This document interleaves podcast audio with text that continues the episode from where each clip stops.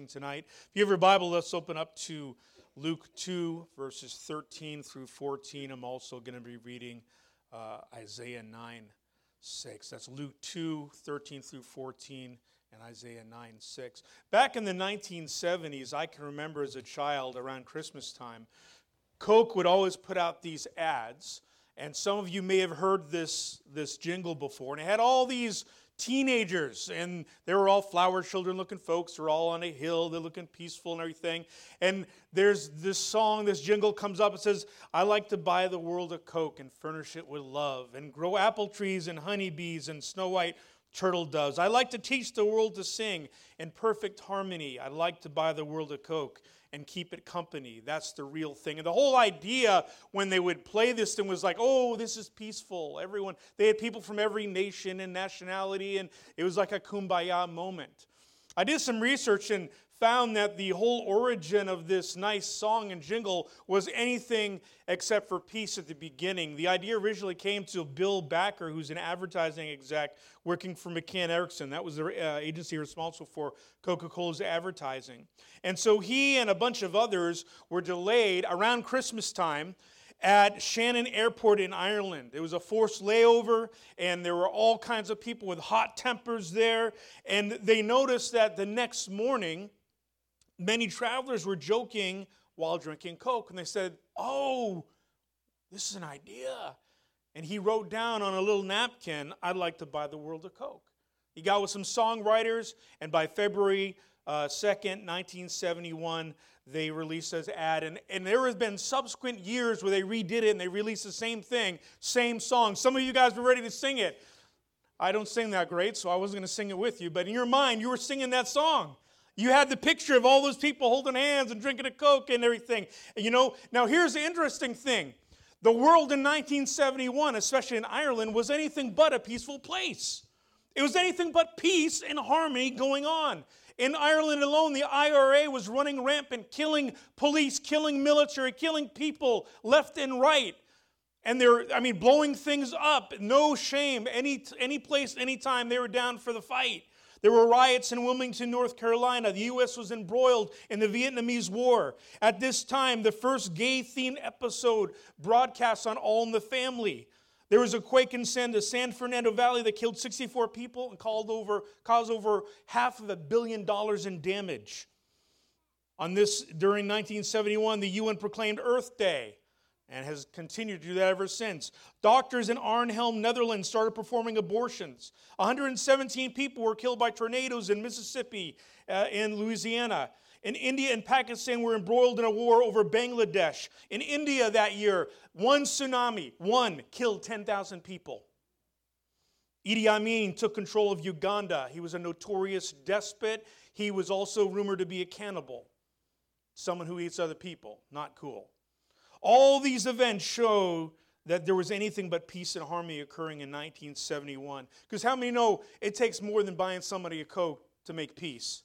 It takes Jesus Christ because he's the only real thing. And that's what I want to preach about tonight is Christmas, a time for peace. I know Christmas was yesterday, but this is a Christmas themed sermon. And so I'm going to go with that out of Luke chapter 2, verses uh, 13 and 14. And suddenly there was with the angels a multitude of the heavenly host praising God and saying, Glory to God in the highest, and on earth peace, goodwill towards men. Now that's the New King James Version. We're going to look at that in a couple of the versions a little bit later on for a specific reason. Isaiah 9 6 says, For unto us a child is born, unto us a son is given, and the government shall be upon his shoulders. His name shall be called Wonderful, Counselor, Mighty God, Everlasting Father, and Prince of peace. Let's pray. Father, I ask that you would touch hearts, Father God, Lord, that you are, Lord Jehovah Shalom, the God of peace. And I pray that your peace would rest here, that you would convict the lost, save them, God, that you would move mightily upon your people, God. You came to bring us peace. We want to have peace with you and be, Lord, ambassador of peace for you. In Jesus' name, we thank you, God.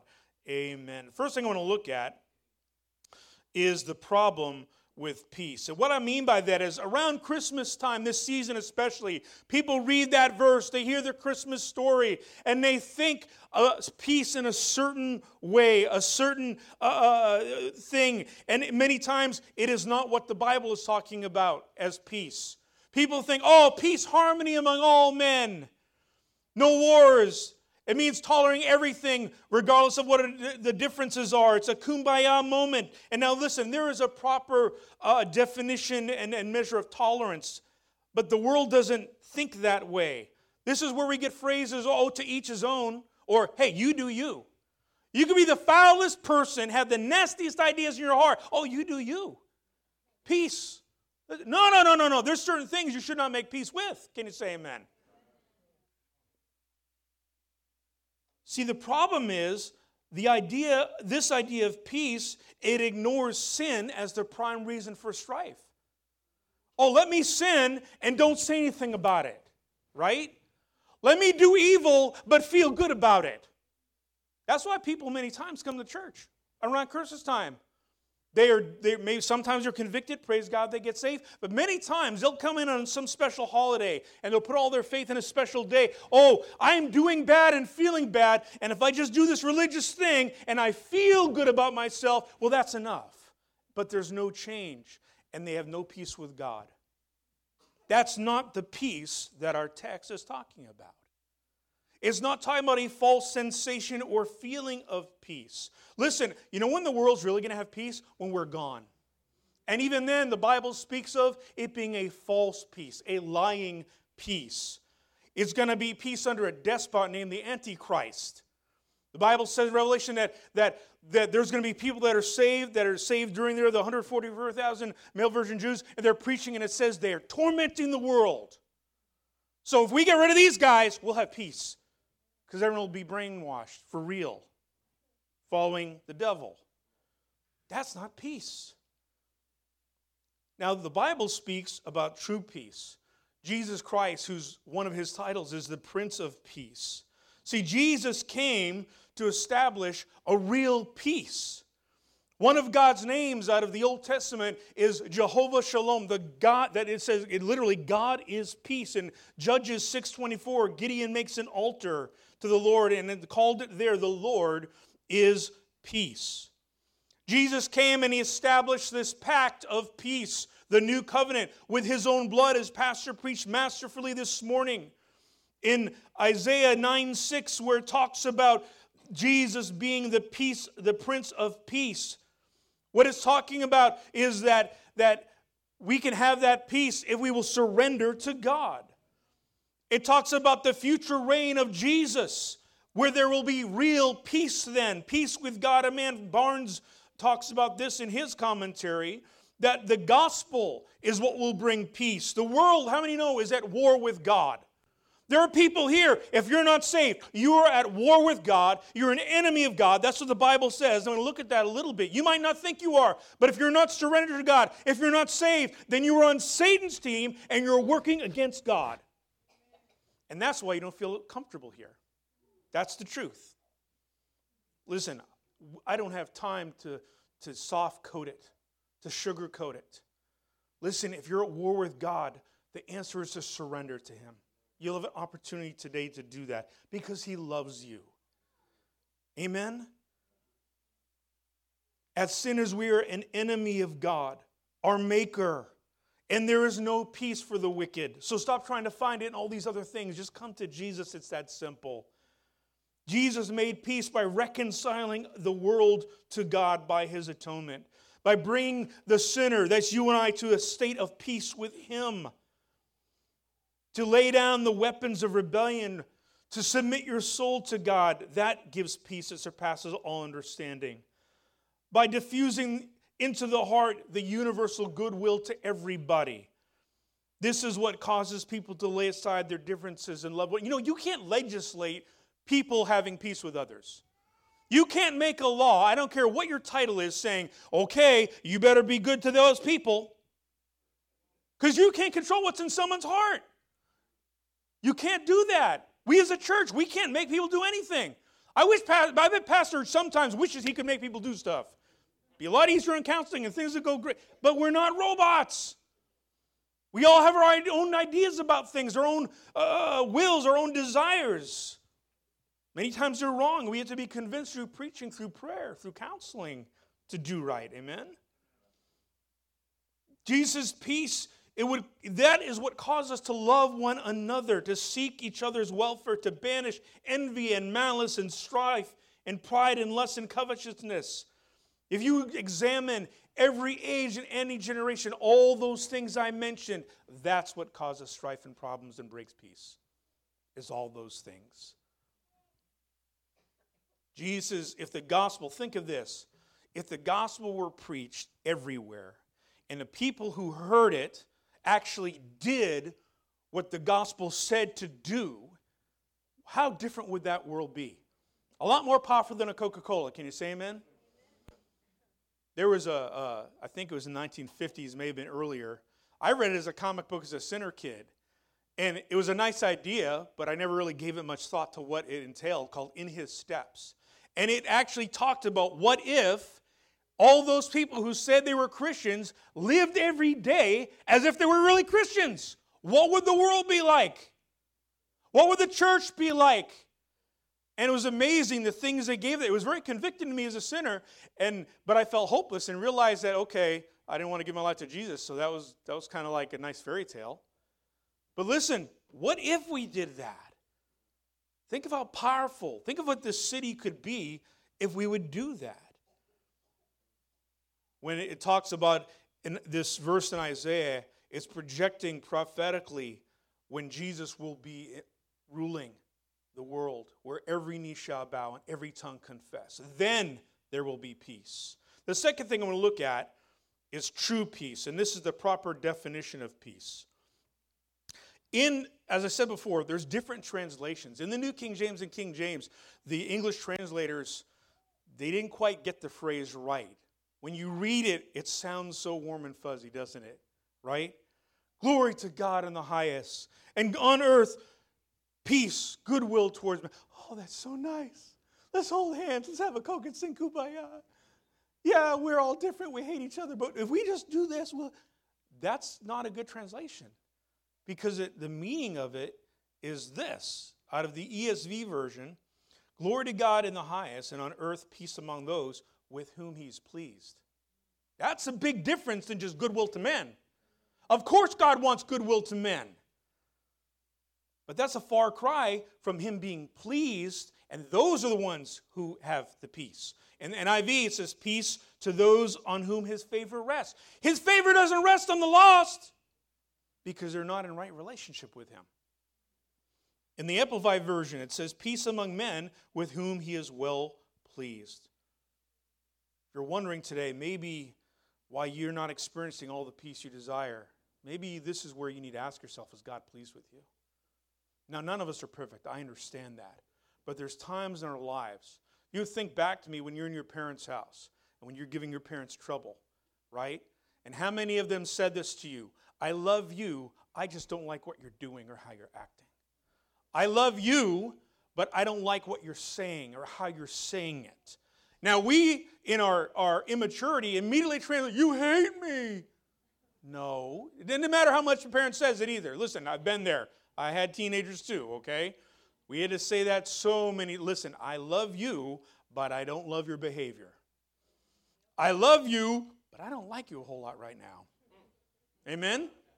I wonder if God does that sometimes. I love you, gave my son for you, but ooh. Pastor Mitchell, we could wipe these folks out and we start up. No, no, no, no. you guys aren't that. He said to Moses. Now, again, and this shows how warped the world doesn't and how the world doesn't understand peace.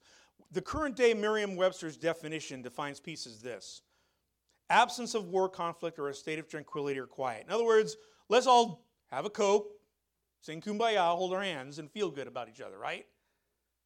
The biblical definition in the Old and New Testament is very different. In Hebrew, the word is shalom. We probably heard of that. That's actually a greeting that they give each other, Jewish people, shalom, whether they mean it or not. It actually means completeness, wholeness, soundness, without lack or deficiency, a complete welfare not the idea that the U.S. government has welfare. It's used over 237 times. The first use is when God speaks to Abraham in Genesis 15 15, and he says, Now is for you, you shall go to your fathers in peace, you shall be buried at a good old age. So he's giving Abraham a promise of peace because uh, obviously Abraham was justified by his righteousness and faith in God. But how many people they seek that? They seek that peace, but they never find it. They seek it in the world. Let's be honest, you and I have sought that, tormented ourselves, going from one thing to another thing to another thing, and never find it. And then leave this life, and they don't leave it like Abraham, full and blessed and peaceful and at rest, but they leave it with regrets because they never found that peace with God. They never found that peace with others. And they leave wishing something, wishing they had the power and the time to do something, and they can't anymore. In the New Testament, the word for peace in the Greek is eirene, and it means one or, or wholeness, one, singleness, peace, quietness, rest. It's from the verb uh, eiro, which means to joy or tie or mend together. It, it's the idea is that you had two separate things that were once together, they were once a complete unit, and you're putting them back together and making them one again. That's what Jesus did when he reconciled us. We should have been with God. We were. Adam and Eve were right with God. They sinned. We choose to sin, right? And so now we need to be reconciled. We need to be made one with God again. But listen, that doesn't come by us demanding God to think our way, demanding God to let us have our way. That's not how it is, beloved. It's when we say, God, I'll surrender to your way because my way is messed up. It's used 91 times. The first use of it is in Matthew 10 13. It says, If the household is worthy, let your peace come upon it, but if it's not worthy, let your peace return to you. Jesus is talking about that in context of remember, he sends out the 72 by 2 to witness, right? And he says, Hey, if they reject you, don't give them God's peace because they're rejecting God also. Listen, peace with God is impossible when you're not His and when you're not completely surrendered to Him when you're not pleasing to Him. I was uh, here on the platform, I was um, just had a thought that came to me. And I want to help you. Listen, some here, the reason that you're experiencing conflict in your life is because you're wavering between two decisions. You're wavering between what the will of God is that you know. You might pretend or act like you don't know it, but let's be honest. God has spoken to you about it several times, and you've been putting him off, putting him off, putting him off, putting him off. He's spoken to you in sermons. He's spoken to you in His Word. He's spoken to you in that still small voice. He's spoken to you even by friends saying something, and it pricks something in your heart, and you've had no peace about it. It, the Satan has capitalized on it to try to get you to confuse the issue and cloud the issue over. But the reason is, and the reason you won't really have peace, is until you surrender to God and do His will. You might say no, and the Holy Spirit will be quiet for that moment, but He will come back repeatedly until He gets sick of you, and then He's going to be quiet about that thing. And that's not a good place to be. So, whatever that is, and if that's you, you need to settle it with God tonight. Tonight. Don't, don't put this, don't kick the can down the road. I'll deal with this later. What if you don't have later? Deal with it now. Whoever that is, that's for you. Just want to help you out. Listen, if you want to please God, you have to have peace with God. The life of a sinner does not please him or give him good pleasure. Again, how crazy is it that we, we think, hey, I'm doing evil, I'm living for the devil, but I want to feel good with God. I want to be able to come to a church and I want to hear preaching that doesn't challenge me. Preaching that doesn't make me sad or angry or bitter or upset or makes me just want to get out of there as quick as I can. That's insane. You're not right with God, but you want to feel like you're right with God. That's deception, friend. You, you want to live a lie. And God is not going to go with your program, He's not going to go with your plan because He is truth. C.S. Lewis once said, now this is obviously he didn't understand technology. He probably said this in the 1950s. A car is made to run on gas and it would not run properly on anything else. Now, God designed the human machine to run on himself. He himself is a fuel our spirits were designed to burn. or the, the, the food our spirits were designed to feed on. There is no other. That is why it's no good asking God to make us happy in our own way without bothering about faith. God cannot give us happiness and peace apart from Himself because it, it is just not there. There's no such thing. You are made to please and serve God, and that is the only time you'll have peace is when you're really doing that. Amen? I want to look at this, having peace in a storm, because you can have peace in the midst of trials. Again, the world's definition is that everything's hunky dory fine and you have no problems in life. That's peace. No, that's you're dead. And only if you're saved then, because then you're in heaven. Because if you're dead in your sin, your problems have just started. And there is no solution after that. There is no uh, uh, reincarnation. There is no getting a second chance. You're not going to come back as a worm, to come back as a badger, to come back as a human being. That's a lie. Luke 8, 23 through 25 says this But as they sailed, he fell asleep, meaning Jesus. And a windstorm came up down on the lake. They were filling with water. The boat was filling with water, and they were in jeopardy. They came to him, awoke him, saying, Master, Master, we're perishing. Then he arose, rebuked the wind, the raging water. They, uh, they ceased, and there was calm. But he said to them, Where is your faith? And they were afraid and marveled, saying to one another, Who can this be? He commands the winds and water, and they obey him. Listen, peace is not a life free of responsibilities. Peace is not a problem problem free life. Peace is this that when you are in the storm as the disciples were, and Jesus' presence is in your life, when you're doing the will of God and the devil resists you, and yet God is with you. You have the mind of God, you have the presence of God, you're doing the will of God, and you're in the safest place. And in that place, you have dominion. You know, circumstances externally may not change immediately just because you pray once and ask for Him to do that. But you can have dominion because of God's presence in your life and in your mind and in your home. But you have to establish that. It doesn't come in pill form. It Doesn't come by pastor praying one prayer for you and that's it. Okay? Because we are involved in that. It comes with faith. You have to choose to believe God. If you're not choosing to believe God, you probably don't have peace. Listen, think of this. This is encouraging to me. We don't know the details of the future, do we? We know signposts that God gives us, but we don't know the fine print. We don't know what's going to happen tomorrow. But we serve a God who does. The Bible says that our lives are in His hand. Our times, the generation, all the events that are going on in our lives, corporally and individually, God has in His hand. That's how small they are. Not unimportant to Him, but they're big to us, aren't they? The decisions that weigh upon us, the responsibilities that weigh upon us, the things we're concerned with that, that want to take away the peace of God. And yet God looks down and goes, I got this covered. I got you. No problem. But we freak out. I don't know what's going on. God says, I know exactly what's going on. I know exactly what's going to happen. And if you make this decision it's a bonehead decision, I still know what's going to happen. And when you make that good decision, I know what's going to happen. I know the blessing that's going to occur.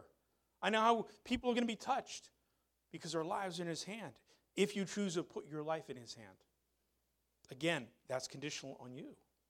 But we serve a God who knows. You know, there's a song we used to sing, an old song that Gaithers wrote, Because He Lives. And the lyrics of the chorus go like this Because He lives, I can face tomorrow. Because He lives, all fear is gone. Because I know He holds the future and life is worth the living because He lives. We serve a God who's alive. That's something we should be excited about. Amen? He died and resurrected so we could have peace, true peace in our lives. Jesus said in John 14 27, Peace I leave with you, my peace I give to you, not as the world gives you. I give to you. Let not your heart be troubled, and neither be afraid. Now, the context of this is interesting. This is at the last, this is after the Last Supper, after, actually. Jesus says, Wash the disciples' feet. He did the thing with, hey, whoever dips with me is a traitor. Judas, go do your own thing. All that. And he's explaining to the disciples the downer part of his calling. That, hey, he is going to be arrested. Yeah, he's not going to set up a kingdom on this earth so they can be partners with him and rule and say ha ha ha to the Pharisees. No, that's not going to happen. He's going to be crucified. He is going to die. He is going to resurrect. He begins imparting to them that that was the whole reason he came. He begins imparting to them about the truth of God revealed in him and their relationship with God. He begins to teach them a bit on answered prayer and about the Holy Spirit and the gift of peace that comes with the Holy Spirit. Amen? That's the context of when Jesus says, My peace I give to you, not this world's peace. Listen, some of you have been settling for the world's idea of peace. Don't do that anymore. Don't do that anymore. Last thing I want to look at is peace with God and man. Romans 5 1 says, Therefore, having been justified by faith, we have peace with God through our Lord Jesus Christ. Ephesians 2 13, but now Jesus Christ is in you who were once afar off, have been brought near by the blood of Christ. And then finally, Romans 5 10, for when, if when, we were, when we were enemies, we were reconciled to God through faith of his Son. Much more, having been reconciled, we shall be saved by his faith. Listen, Jesus Christ died when we were enemies with him. The Bible says that where we were yet without strength and we could not save ourselves and we could not do anything, Christ died for the ungodly. We don't like, we don't like to think of ourselves as enemies with God, do we? Right? How many of you, when you were unsaved, you said, Yes, that's me. That's right. I'm Dion Howard, enemy of God. You never introduce yourself with people as that, right? Hello, Dion Howard, enemy of God. How can I help you? No, because we never thought that. We thought they were okay people. Bible says, no, no, you weren't. No, you weren't. You're putting on the gloves against me and you're going to lose. And that's why I had to come and die for you. Jesus purchased our peace. He, he did that so we, he could turn enemies into allies. But to have peace with God, there's a couple of aspects and features I want to look at. One is obedience. Oh, we hate that word, don't we? We hate that word. Even as adults, we hate that. Let's be honest. You know, God, sometimes God, that's all God has to whisper to us in prayer. Obey me. Let's stop, stop with your, you asked me for all this stuff, but how about you just, you, you want me to talk to you? Obey. Right? What would you do, how would you do with your kid if they want to give you an argument and talk about all this other stuff, but they don't want to obey? You wouldn't take that, would you? But God is graceful. One man said, Peace is the deliberate adjustment of our lives to the will of God. In other words, you, you adjust your life. You don't demand God adjust his way, you have to adjust your will and choose to obey God. You have to reschedule things in your life. You have to reprioritize things. You know, if you look at the Apostle Paul, he didn't lead the easiest of lives, did he? Shipwrecked, rejected, beaten, all these things after his conversion. And yet, he, whatever circumstance he found himself in, you couldn't deny that this was a man who surrendered himself to the will of God, that he had peace with God, that he obeyed God. Can you say the same? And if you can't, why can't you? Don't ignore that anymore. Don't ignore that anymore. You need to address this. Why if, why, if you are a believer, don't have peace with God? You need to really face that and, and look up to that. Listen, because God is not the one who causing the problem, it's you and I. The other thing is we need to have peace with each other. Biblical peace is not something we can create on our own. It is a fruit of the Spirit and God is a source of peace. In Galatians 5 22 through 23, he talks about the fruit of the Spirit is love, joy, peace, is one of those fruits. It starts in seed form and has to grow. It grows as you choose to be a peacemaker, as you choose to visit God's peace on others. In Ephesians 4 1 through 3, Paul writes, He says, I beseech you to walk worthy of the calling which you were called, with all lowliness and gentleness, with long suffering, bearing with one another in love, endeavoring. That means purposely trying, not accidentally doing good deeds, random acts of good deeds, but you purposely plan to do something good to keep the unity of the Spirit in the bond of peace. Peace is being in right relationship in your family and in the church of God, being in one accord. You read in the book of Acts, and Pastor spoke about this this morning. Being in one accord, that is having peace. Not doing your own agenda, I'm not going to get involved in that because blah, blah, blah, blah. You ever think when you're doing that, you might be working against what God's trying to do? Oh, no. Yeah. Yeah, you are because you're not in one accord. You're the lamb going and doing your own thing, and the wolf's out to eat you. Yeah. No, no, that's not me. And the wolf was out there in the, in the tall grass going, Oh, that's going to be tasty. But you think you're okay. Listen, there's methods to be at peace and to be a peacemaker. One, surrender your right to be right all the time. How many couples do I know? And every day, it's a contest. I'm right, I'm right. And you insist to be right. And you might be right, but you're being right the wrong way. And it's causing a division and strife in your marriage. You know, God's not going to say, oh, good, you were right. Yeah, good, good job there. You, you just made your wife hate you. You just made your husband hate you. You know, you want to know why he's so quiet? Because you insist on being right all the time. Well, bully for you. How about this? Ask forgiveness, even if it's not your own fault. Oh, but they were, they were. Are you trying to make war or make peace? What about extending kindness and mercy to those who don't deserve it? That's part of being a Christian. Listen, that's we ought to be doing that. That ought to be part of who we are. That should be in the fabric of our spiritual DNA. Is to extend mercy. But they don't no, they don't deserve, but neither do you or I. And yet Jesus did not look on the cross and go, Oh, I'm getting off here. Forget that. They don't deserve it. I'm going to go deal with them. It also means simply don't be a jerk and a troublemaker. I know that might be too lowbrow, but there's something in the human, and I've seen some people like this. It annoys me. I have to get away from them because otherwise I can't visit grace and mercy upon them. Who have this evil, wicked, something in them where they like annoying other people. They like making them feel bad and angry and annoying them. I'm not talking about a, a, a slight harmless job. I'm talking about like they live for this thing. It's like it's like a, a good, well cooked steak for them. That's their, their, their person salivates to be able to do that. That's wicked. Amen? Don't be a jerk or a troublemaker. The Bible says, do what you can to live at peace with all men. That doesn't mean you give in to sin or join in with sin says in Micah 6 8 that he has shown you, O man, what is good. And what does the Lord require of you but to do justly, to love mercy, to walk humbly with your God? See, finally, we have to have peace with ourselves. Pastor, Pastor just set this whole sermon up this morning for me where I don't have to go into detail. Thank you, Pastor. That was great. At salvation, God makes us anew.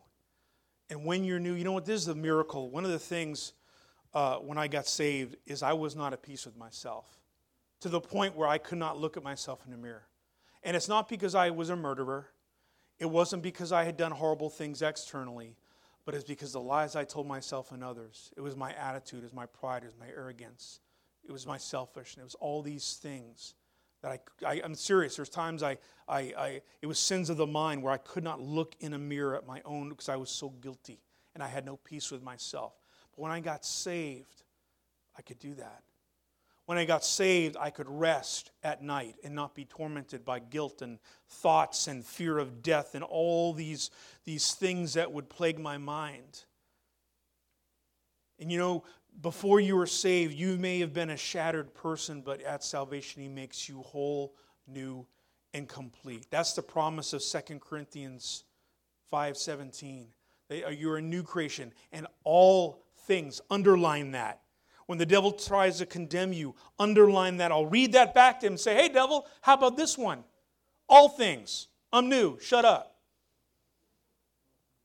It says in Philippians 1 6, being confident of this very thing, that he who has begun a good work in you will complete it until the day of Christ Jesus. We are in a work in progress. Thank God, God is always working on us to make us new, to renew us, to regenerate us. 1 Thessalonians 5 23 to 24. Now may the God of peace himself sanctify you completely, and may your whole spirit and soul and body be preserved blameless at the coming of the Lord Jesus Christ. He who calls you is faithful and will also do it. Listen, God wants you to have peace with yourself. He wants you to be at peace where you're not tormented, where you, you know, there's so many people in our generation where they, they can't just sit and think and be by themselves for any time. They always have to be listening, watching, doing something because they have no peace within themselves. They always have to distract themselves because if they were to sit and think about their life, they fear that. They fear having to admit the truth about things. Listen, God is not into facades, He's not into lies. It's the truth that sets you free. And then you can have peace with yourself, you can have peace with God, you can have peace with others. I'm closing now. You know, the peace of God, again, is different than the peace of the world. Biblical peace is more, this, is more than an absence of conflict. Amen? It's taking action to restore a broken situation. It's more than a state of inner tranquility where you sit and meditate in your belly button and say some weird noise and hope you come back as a nice worm. It's a state of wholeness and completeness. Again, Pastor preached this morning about Jesus being the Lamb of God. You know, he paid a high price for our peace. It wasn't cheap to reconcile us to God.